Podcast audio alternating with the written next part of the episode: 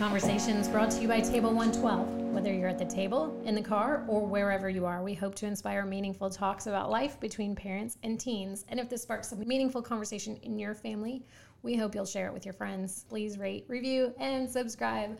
And also let us know what topics you want us to talk about. We are your hosts, the Williams family, I'm Lexi. I'm Justice. Jeremy. and I'm Dana. And I want to start out by kind of why don't you guys give a little bit of uh, background about like what you do like as far as education or work, and then something that you do for fun. I'm going into seventh grade and I love playing video games. I'm gonna be a college freshman, and I love playing lacrosse. I am a project manager at a construction company and I enjoy woodworking. All right, and I am president of Table 112, and I would like to tell you that my favorite hobby is walking and listening to podcasts.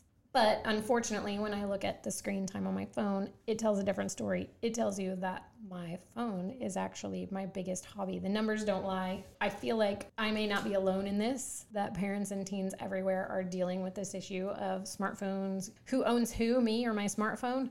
And so I'm curious, what do you guys think of your relationship with your own smartphone?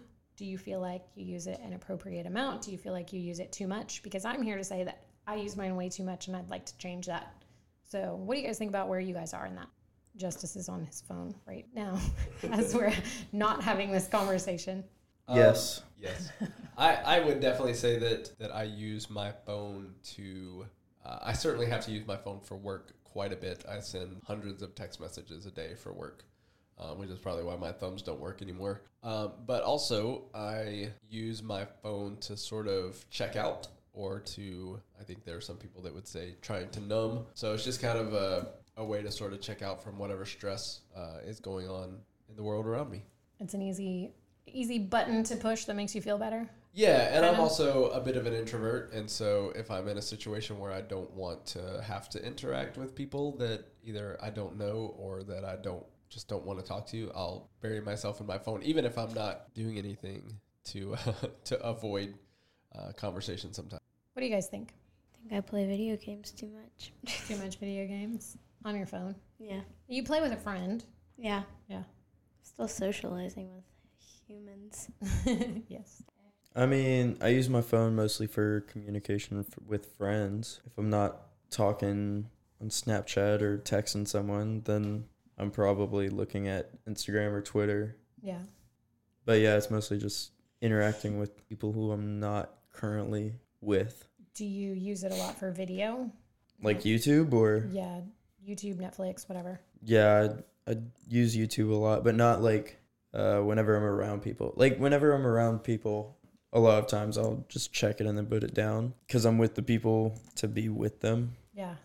I actually think that's a really excellent point because I think one of the things that can be a problem is when we are disrespectful with our phones by not engaging with the people in the in the room with us. Now that's not to say I'm not gonna pull out my phone if I'm with someone who I don't want to talk to, because I definitely will and have So if he does that to you, then you know. if I'm on it for more than two seconds. minutes. Okay. Yeah. So I actually was listening to a podcast this week that was talking about how our brains are not wired for the distraction that our phones provide for us. Our phones kind of set us up for a little I can't remember what he called it. Like a a, uh little golden prize or a little golden nugget every time that we want a little distraction, we can pick it up and we can we can get a notification or we can go and we can see what's going on and so whenever our brain registers boredom, we reward it with this little prize of looking at our phone. And that's actually rewiring our brains, and our brains are not designed to live with that. Our brains are not designed to be able to function with the kind of distractions that our phones can provide for us and do provide for us that whenever my brain my brain says oh this is boring or i need a little jolt or pick me up or whatever and i just pick up my phone and it actually is rewiring the way that our brains function so go ahead So it's exactly like that experiment with like lab rats saying, here's the sound of a bell, and then you get food. You do that a whole bunch of times, ring the bell, they don't get food, they freak out. right It's exactly that same principle. It's conditioning. Yeah, it's conditioning. And it's just like that yeah office episode where Jim pranks Dwight by giving him an Altoid every time he shuts off his computer. And then one time he shuts off his computer, and Dwight just automatically sticks his hand out for an Altoid, and there's not one there for him. That's so funny.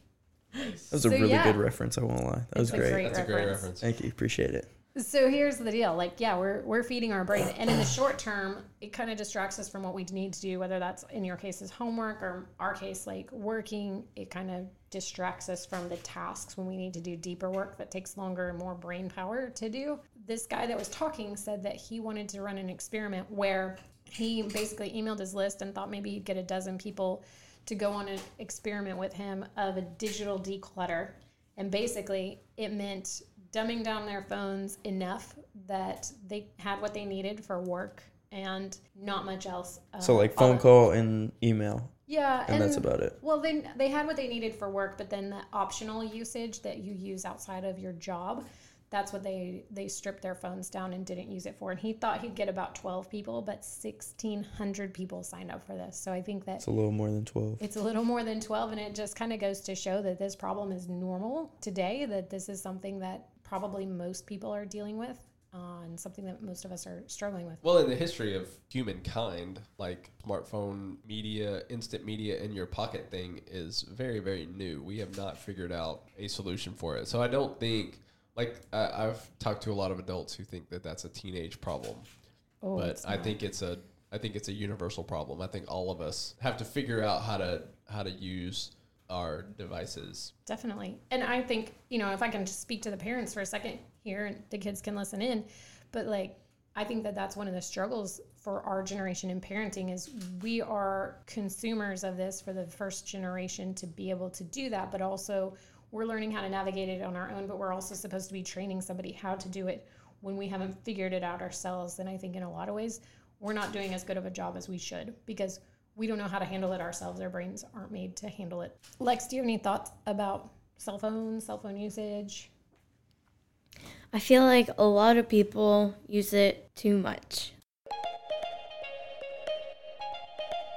Facebook kept showing me another video and another video and another video. It's very difficult to discipline yourself because as soon as one comes up, you're like, oh, that looks interesting. I'll watch that. I actually only did the screen time limit thing after we started talking about having this conversation. But yeah, it can be, it's very easy for that to be very consuming. A lot of times I have the opposite problem where I'm looking for an interesting video and just can't find one. Nothing, you have. You've reached the I've end of- exhausted the reached the end of YouTube. He's And there's found just the end of the internet. There's nothing there, so it's meaningless. I've also found recently. Uh, I've also found recently that when I do consume on my phone, that I like I start to feel overstimulated, and I crave just. I just want to put my phone down. I don't want to watch TV. I don't want to talk to anybody. I just want a mental break, um, Right. and because you know all of that stimulation is can be overwhelming, and so there's times where I'll just sit and be still and be quiet, put my phone down, just because, like you said, our brains can't handle it. Yeah. And actually, I think I, we find creativity in those breaks. Uh, and I, I think our phones may be preventing us from being creative. What would you guys think about a digital declutter in your life? What might that look like? Do you see an The area digital declutter. like taking out some of the excess, the parts that are too consuming or taking too much of your time? What would it look like for you to have a digital declutter? It would not be ideal Why is that? because I would not like it. Yeah. And I would imagine, like right now, with you getting ready to move away from home, that that's a big piece of that. Yeah. Is that's kind of your connection to family and friends that you know you're going to miss. Yeah. Well, and you're going to go Sure. through. I mean, you probably are going to go through. You know, he was talking about the the rats and Dwight and all of that sort of thing, and um, you know, you're going to go through withdrawals. You're going to go through that. Oh, I'm bored. I want to. You know, I want that that dopamine hit of watching something or having an instant entertainment instead of the other things where we can, you know, be creative or we can do something meaningful or something like that. Right. What about you, Lexi? What would it be like for you to kind of do a digital declutter? We recently decluttered your room and we took a lot of stuff and we got mm-hmm. rid of it. Now it's kind of easier to take care of. What do you think it would look like to do that in a digital way on your phone? I don't I don't know. Is there like one piece that stands out that you know needs to be removed or would be better for you if you removed it? Video games. Video games. So maybe removing video games or something like that might That would be She's terrible. like, don't take them away. Don't But- do that. Please don't do that. So, parents, you might not know this, but you can put settings on limits for specific apps. Justice is shaking his head like, at me. Please "No." no, please no. But you can Don't let put, anybody go through what I went through. we have had boundaries over the years, but I, I think that um, that is one thing that maybe even adults aren't aware of that they could put boundaries on for themselves. And I think that's one thing that I want to do. I put them on and then I took them all back off again. So I need to put them back on because I, I have a bit of a problem.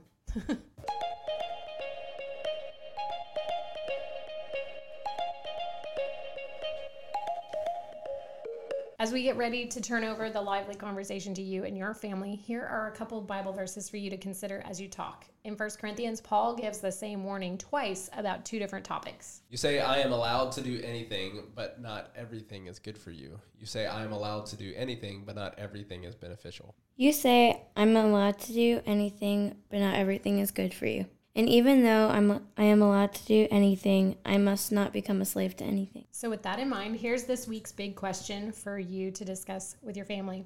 How can you and your family use your phones in a healthier way? Thanks so much for listening. We'll catch you next week. See ya. Bye. Let's get it.